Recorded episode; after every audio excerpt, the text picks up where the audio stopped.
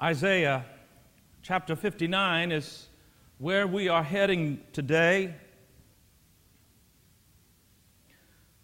How amazing our God to speak through a prophet many hundreds of years before events would unfold.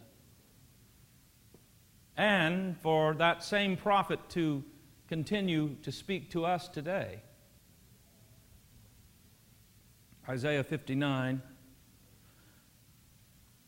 I have a question for you. Ever wonder what makes God wonder?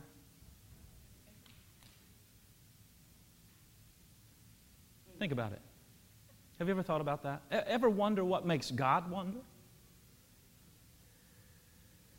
There are plenty of things that will cause us to wonder. We wonder at many things.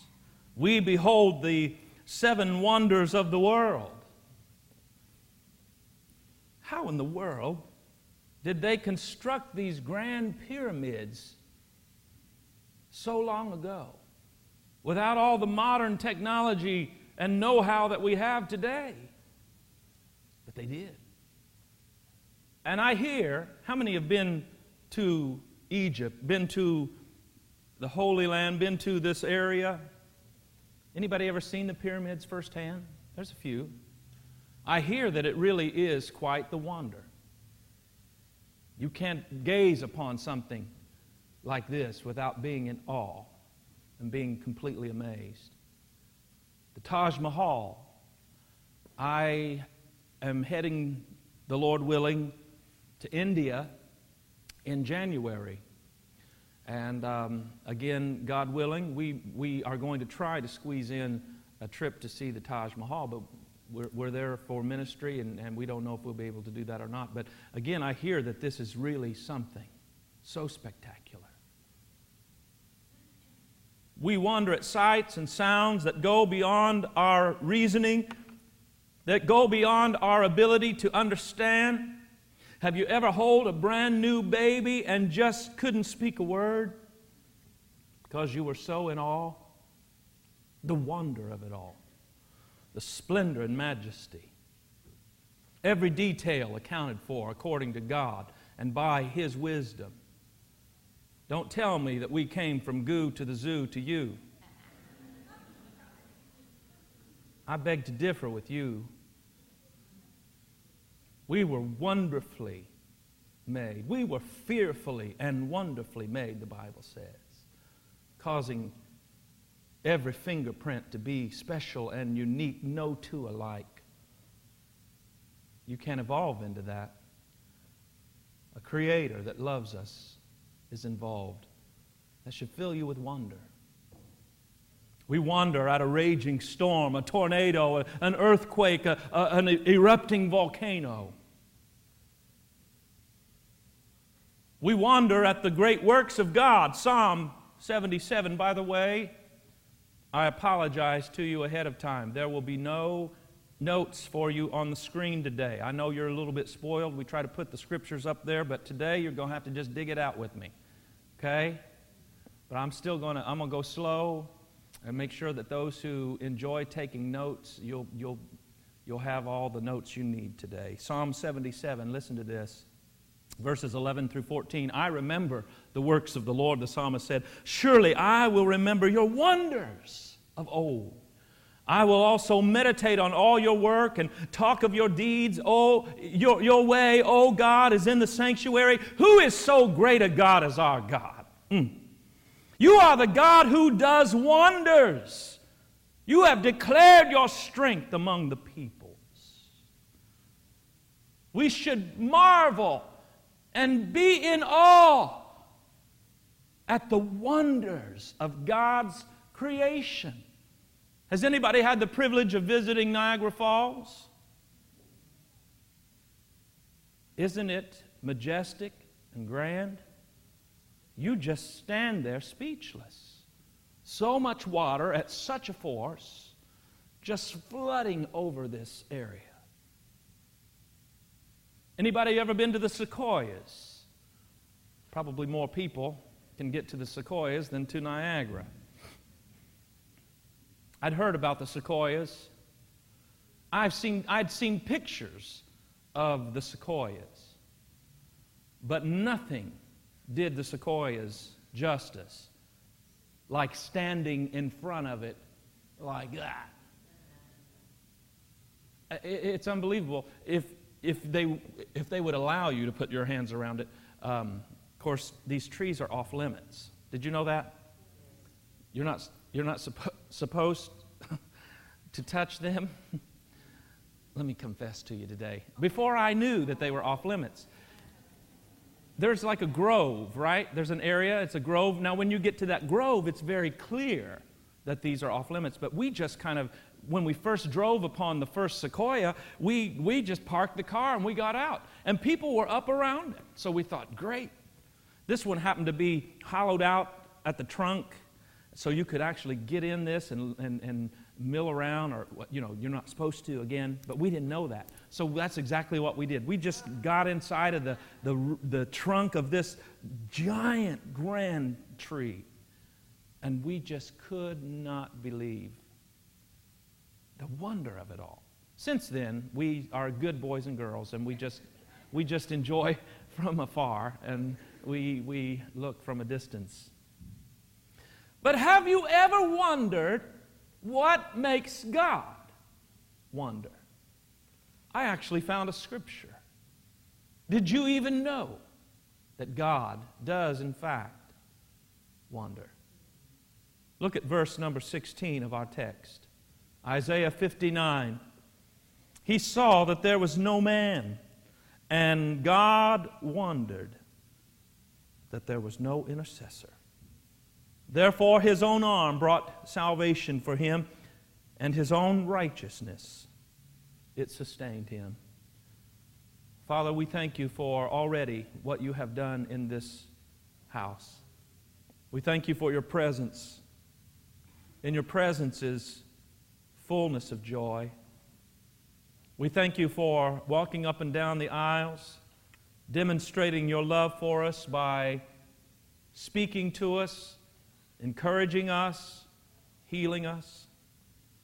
And now, God, we come to the most important part of our time together, at least as far as we are concerned. It is the reading, the hearing, and the application of your word. So I pray, Lord, that what you have intended to happen today would in fact happen.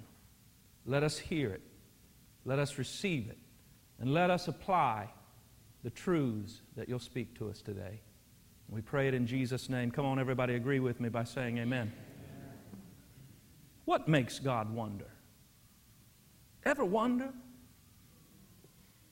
We are going to actually dig out most of Isaiah 59. We're going to be in this chapter quite a bit today. Keep that open and in your lap. I found three, three things that make God wonder. First of all, God must wonder at the passiveness of his people over sin. God must wonder at the passiveness of his people over sin. Let's go back to the beginning of Isaiah 59. Let me frame this text for you properly so you can understand what this prophet is saying what God is trying to say. Let's pick it up at verse number two. But your iniquities have separated you from your God, and your sins have hidden his face from you, so that he will not hear. For your hands are defiled with blood, and your fingers with iniquity. Your lips have spoken lies. Your tongue has muttered perversity. No one calls for justice nor does any plead for truth. They trust in empty words and speak lies. They conceive evil and bring forth iniquity. They hatch vipers' eggs and weave the spider's web. He who eats of their eggs dies, and from that which is crushed a viper breaks out. Their webs will not become garments, nor will they cover themselves with their works. Their works are works of iniquity and the act of violence is in their hands. Their feet run to evil, they make haste to shed innocent blood. Their thoughts are thoughts of iniquity, wasting and destruction are in their paths. The way of peace they have not known, and there is no justice in their ways. They have made themselves crooked paths. Whoever takes that way shall not know peace. Therefore, justice is far from us, nor does righteousness overtake us.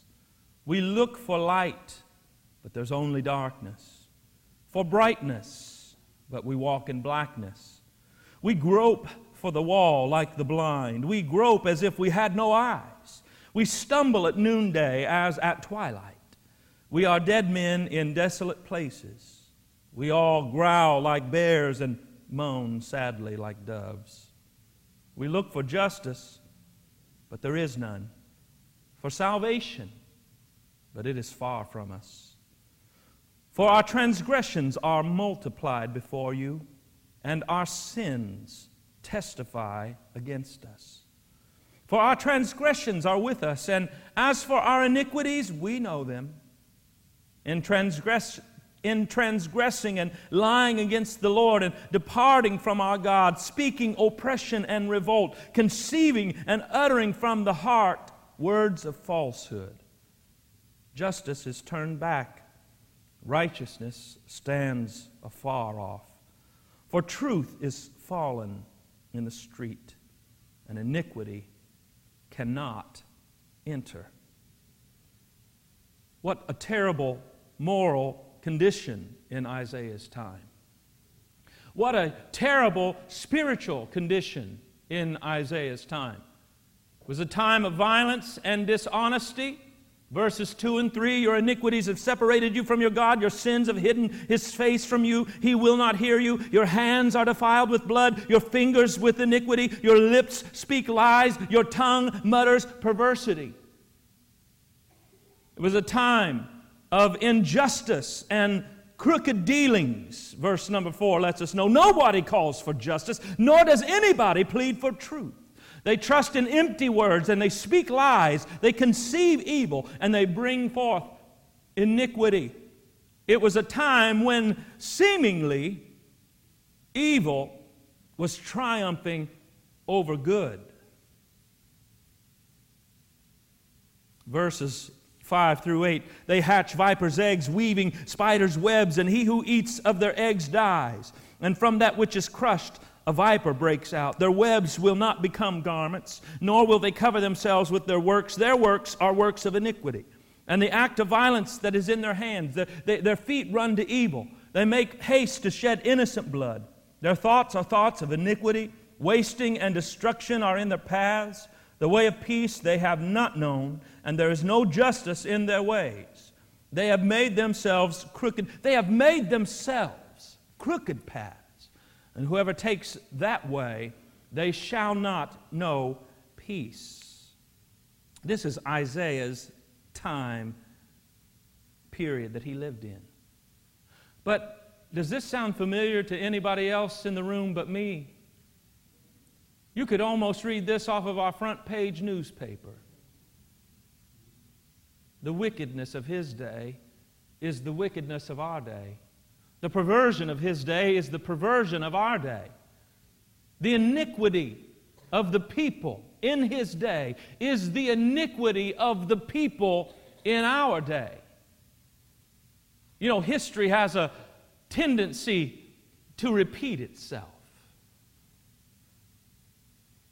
And if we don't learn our lessons, we will repeat some of the same errors that our fathers and grandfathers and forefathers have committed, their, their error of their way, their wrongs. Evil is on a rise today, just as it was in Isaiah's day. Confusion reigned among Isaiah's people, confusion reigns among the people today, especially in our nation. They are carving out paths and calling it truth.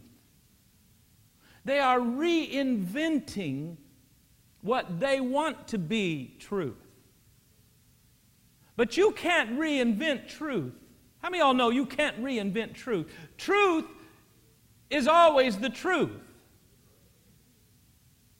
You can't reinvent truth. You can't recreate truth and, and, and concoct truth and then say, this used to be the truth, but now this is the truth. Just because it's more convenient, just because it's less offensive, just because it is the way of society. Used to be that killing babies was murder. And that's the truth. But somewhere along the line, this interfered with not just women. There are plenty of men that will be held accountable for abortion on that day as well. Hello? I mean, I know we target in on the women because they're the ones that conceive and they carry the baby and they're the ones that have to go into the clinics to have the abortion. But I'm telling you, men, there are plenty of men that will be held accountable and have to answer for what they've done and their part that they played in this as well. It used to be that killing the unborn, this was murder.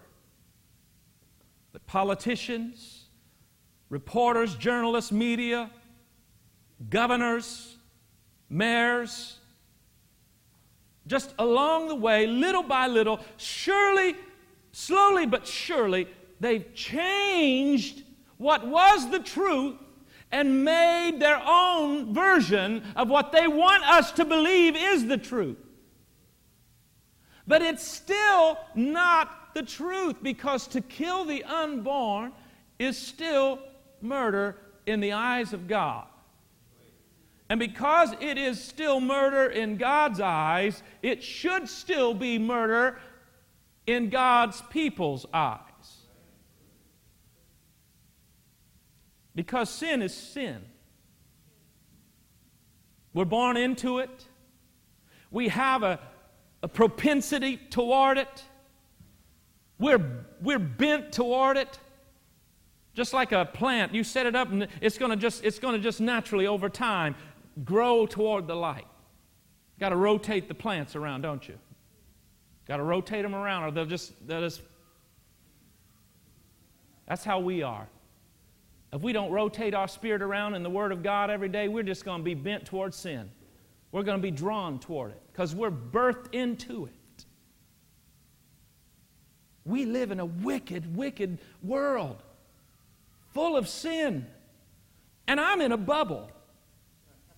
I really am. My whole life is surrounded by godly people, believers who I get to feed, I get to care for, I get to teach and counsel, I get to put bandages on, bandages on and, and just love on. You're my life. You're my world, really.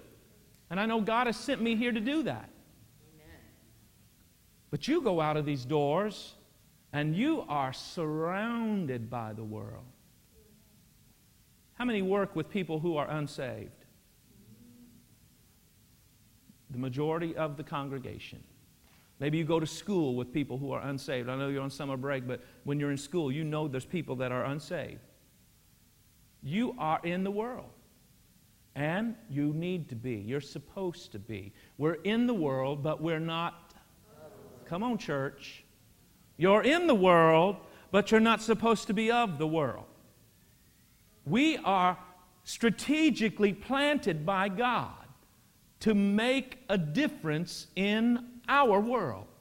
And when we make a difference in our world, it translates to making a difference in the world.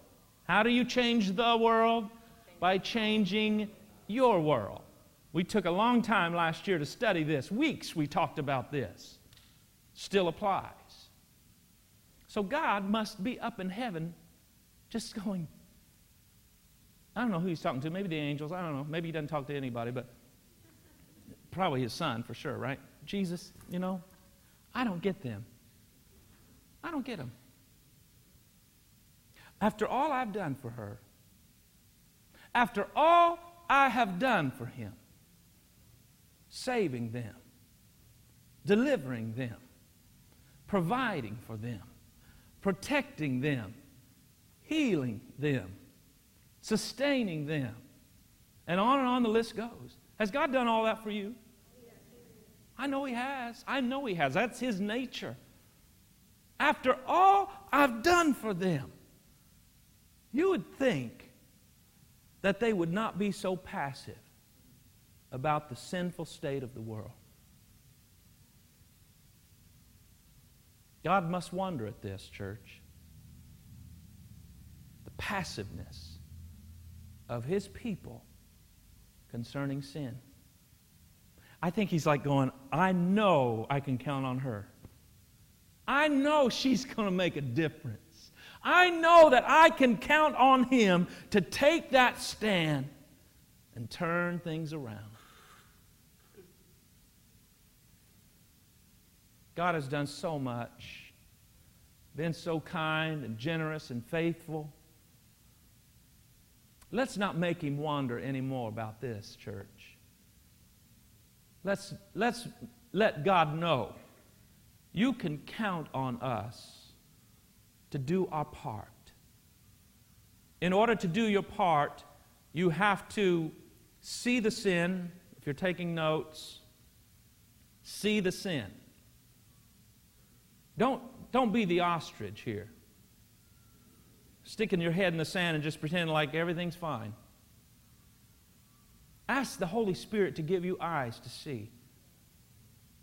You know, if you're in a situation long enough, you become used to it. You become uh, uh immune to it. It doesn't even affect you anymore. You throw a frog into a boiling pot of water, he will instantly jump out of the boiling pot of water. You put a frog in a cool bath of water and put that over the heat, and slowly but surely it will come up to a boil, and that frog will not even know that he's being boiled alive. That's how it is for believers. We're just in this bath of the, the sin of the world. We're just so surrounded by it that sometimes we just get so used to it. We don't even know we're being boiled alive. We're being affected by the world. We're in the world, and we are letting the world affect us instead of us affecting the world. But I'm believing the Holy Spirit's going to show us this today.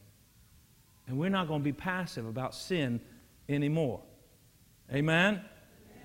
And let me say this, which leads me to my second point. Not everybody is passive. There are plenty that do see the sin. Oh, I was going to I was to give you three three things right here. See the sin, care that there is sin. Some people see it and they don't care. You we listen, brothers and sisters, believers, we got to see the sin and we have to care that there is sin the state of our city, the state of our county, the state of our state, and the state of our country. We've got to see it and we've got to care. If you don't care, it's just going to continue and it's going to get worse. They say you deserve what you tolerate. Verse 2 of that song is what you tolerate increases. See the sin care that there is sin and care enough to do something. You can say you care all you want. I can say I care all I want. But I better put my money where my mouth is. It's not just about the talk, church. It's about the talk and the walk. You ready to walk what you're talking? Let's put it in action. Let's see the sin let's care about the fact that there is sin and let's care enough to get involved. And so many people do. So, which leads me to the second point God must wonder at the persecution of his people who stand for truth. God must wonder at the persecution of his people who stand for truth. I am so thankful today that God has always had a people in the darkest of hours, God has always had a people. In the most perverse of situations, God has always had a people. In the vilest of nations, God has always had a people. There's always been a remnant that will rise and stand for what is right. But you better know this, church. When you stand for what is right, stand for righteousness. Persecution goes hand in hand with this. Verse number 15 of our text so truth fails, and he who departs from evil makes himself a prey, makes himself a target. Those who stand against evil often place themselves in jeopardy. Consider the persecution of the prophets of old. Many, many, many of them were persecuted for the cause of Christ, for the cause of Almighty God, Jehovah God, Yahweh God, the only true and living God. Challenged on every hand, persecuted. Consider Jesus, our prime example today of one who suffered for what is right. His pure life turned the legalist of his day against him.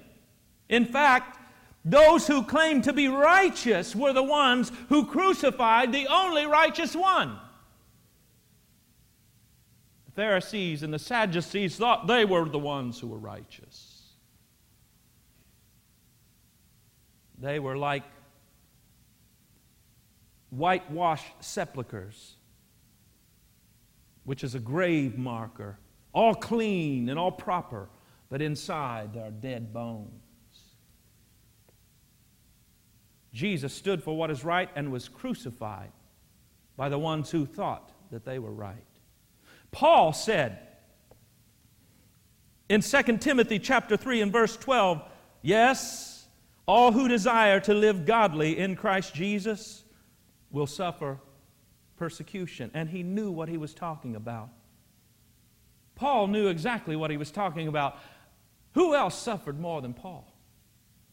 Look at this in 2 Corinthians chapter 11, verse 23. He says, Are they ministers of Christ? I speak as a fool. I am more. In labors, more abundant. In stripes, above measure in prisons more frequently, in deaths often. From the Jews, five times I received 40 stripes minus one. Three times I was beaten with rods. Once I was stoned. Three times I was shipwrecked. A, a, night and a day I have been in the deep, in journeys often, in perils of water, in perils of robbers, in perils of my own countrymen, in perils of the Gentiles, in perils in the city, in perils in the wilderness, in perils in the sea, in perils from among f- false brethren, in weariness and toil, in sleeplessness often, in hunger and thirst, in fastings often, in cold and nakedness. Besides the other things, he says, what comes upon me daily my deep concern for all the churches. Who is weak, and I am not weak?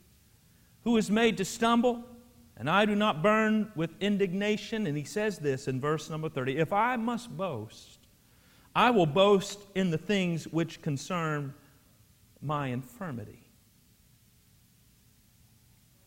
Folks, it is time for the church to be the church.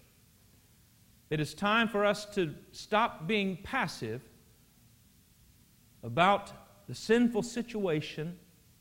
It's time for us to take a stand, standing for what is right, speaking the truth in love, acting out the gospel with our deeds, knowing that this very well may lead to persecution.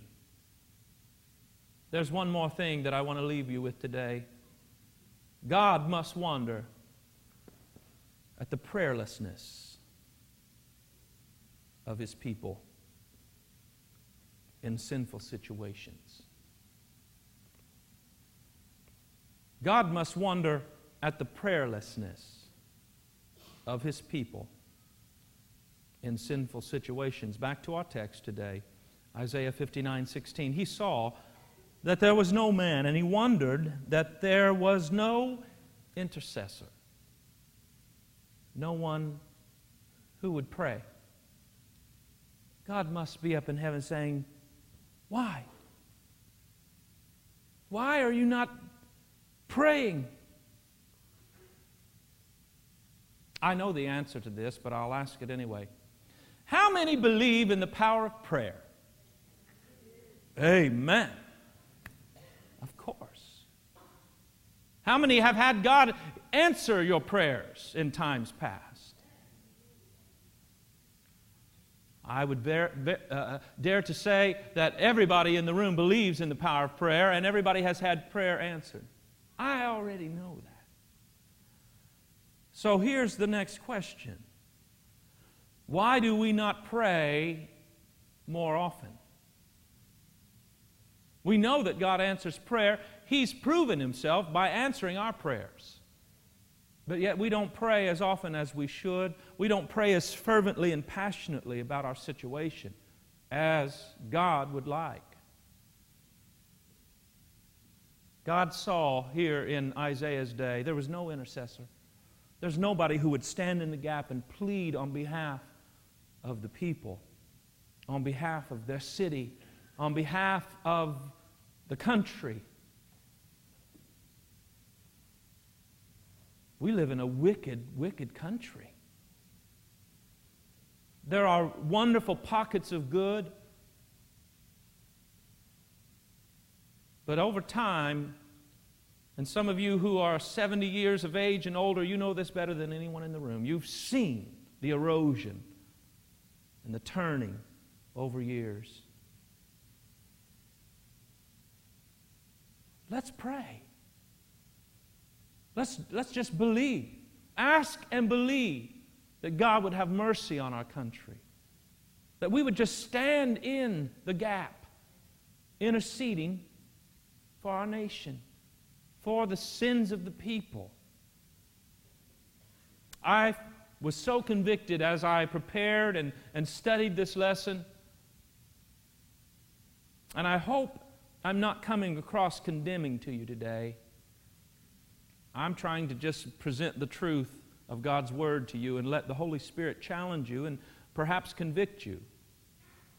I don't want guilt going out, but I do want conviction going out. We need to be convicted about our situations and about our, our possible passiveness. And even those who are doing what you know to do, you can always do more. And all of us in the room could commit to prayer on another level. It's got to be more than blessing our family before we leave the house, asking God to bless our food three times a day, and then a little, now I lay me down to sleep before we go to sleep.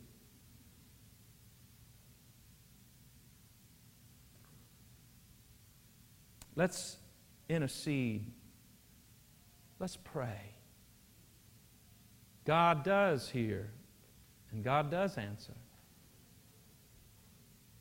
Abraham prayed for his family. He prayed for Lot, interceding for those in sinful Sodom. Moses interceded for Israel when they had sinned and they actually deserved punishment and judgment. Moses interceded for them. Jeremiah interceded with tears. Jesus interceded for those who were crucifying him. The early church interceded for Peter when he was in prison. La Palma Christian Center, I say let's follow their example and let's start praying like we have never prayed. By the way, at 5:30 every Sunday, Many gather in this room right here. We have church on Sunday nights still, by the way. Lots have, have uh, done away with that. We um, are still having church and uh, enjoying God's presence. That's at 6:30, but we gather here at 5:30 to pray. It is a corporate time of prayer, but it is um, not really structured. We just put on some music that is encouraging to your prayer time some find a corner in the room and pray. Some walk the room and pray. Some are kneeling. Some are laying before the Lord. But we gather all over this sanctuary in prayer. It's one of my favorite prayer times of the whole week. I have not, on purpose, I have not put that out there again as a, uh, a, a to guilt somebody into coming. I, I just don't, I don't want to do that. But I must tell you, I'm a little surprised at how many people do not participate. And we have a wonderful privilege of prayer. I want you to bow your heads. God,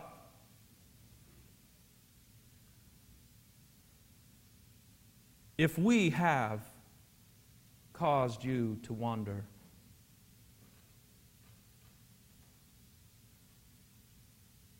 we repent of that today. We ask you to forgive us. And Lord, we pray that you would help us from this day forward, that we would do our part. We would see the sin that is all around us, the sinful state of our nation, and we would care about it. We would care so much that we would be willing to do something, to get involved. Help us, God, to stand for what is right, even if we're persecuted for it. Not everybody's going to understand your truth. It's certainly going to inconvenience many. But help us all the same to stand for what is right what is good, to stand for what is truthful, to stand for your word. And God, I pray that your Holy Spirit might show us areas that perhaps we have failed. Show us areas that maybe we could strengthen, we could be better. Pray, God, that you would anoint us. I want you to stand and I want you just to lift your hands and we're going to pray a prayer together. Just kind of lift your hands as though it's you're receiving something. Just kind of cup your hands like like this. Just say Holy Spirit,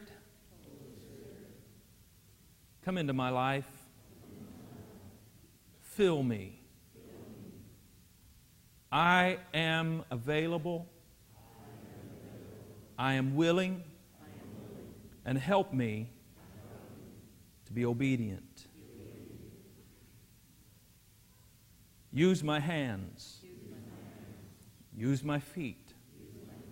And use my words that I could make a difference in my world. That I could make a difference in my workplace in my home, in my neighborhood, and even in this church. I give you my life to be used for your kingdom. In Jesus' name. And now, Father, I pray for this congregation. I pray, Lord, that you would, in fact, use us in a new way. Help us, God, to see the situation of our, of our cities, of our counties, of our state, even of this nation, God. Make us fully aware of it and burden us, Lord, that we would care. We would care enough to get involved, saying what needs to be said, doing what needs to be done. Anoint us, Lord, that we would be effective in what you've called us to do. We pray this in Jesus' name. I want you to keep your heads bowed. There's just one more thing I, I, I want to ask before I dismiss you. Is everyone in the room ready to go to heaven? are, are you ready to go to heaven? If you're not sure and you're crossing your fingers and holding your breath and knocking on wood. Oh, I hope so. Folks, that's not, that's not good enough. You can't just hope you go to heaven. God gave us His Word, and in His Word, Jesus said, These things I have written that you may know that you have everlasting life. And I'm so glad about that. I don't have to hope, I can know. And the way that you can know that you're ready to go to heaven is by accepting God's plan of eternal life. His plan was in love for the world, He sent His only Son, Jesus. And whoever believes in Jesus will have everlasting life. He said, if we call on His name, we'll be saved. Are you ready for heaven? If you're not sure that you're ready for heaven and you want to make sure and you'd like me to pray for you that Jesus would come into your life and forgive you of your sins and you would confess Him as Lord, lift your hand right now and before we leave, I'm going to pray for you. Is there anyone in this room? I'm not sure that I'm going to heaven, but I want to make sure. Will you pray for me? Lift your hand right now, just before we leave, and we'll pray for you. Amen. Thank you. Anyone else? You just lift your hand and we'll pray for you today. The best decision you could make. Thank you. Thank you. Anyone else? Robin, come and play behind me, please, softly. Anyone else? I've seen three hands today. Folks, just give me a couple more minutes. This is so important right here so important. I need some spirit filled believers just softly under your breath. Come on, you know what to do. Intercede for me. Intercede with me. Pray right now. Pray right now. Pray right now. Is there anybody else? I'm not trying to prolong this, but I want to make sure that you understand how to get to heaven and that you are ready to go to heaven. I'm going to ask it one more time and then we're going to pray. If you want me to pray for you that you would know how to get to heaven, raise your hand right now.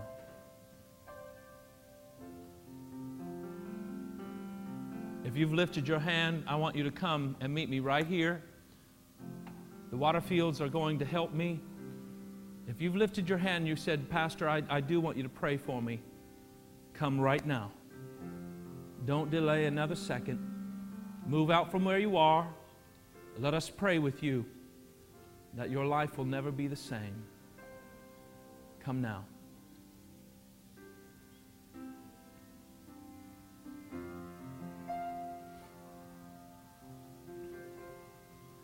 Come on, if you've lifted your hand, now's the time. Today's the day. Hallelujah.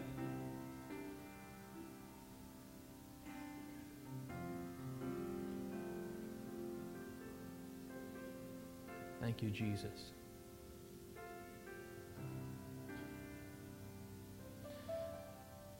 As they continue in prayer here, let me remind you tonight at 6:30 we have a great great service plan. Our brand new youth pastor, Pastor Dave Lutz is going to be bringing us the word and I'm very very excited to hear Pastor Dave preach for us tonight.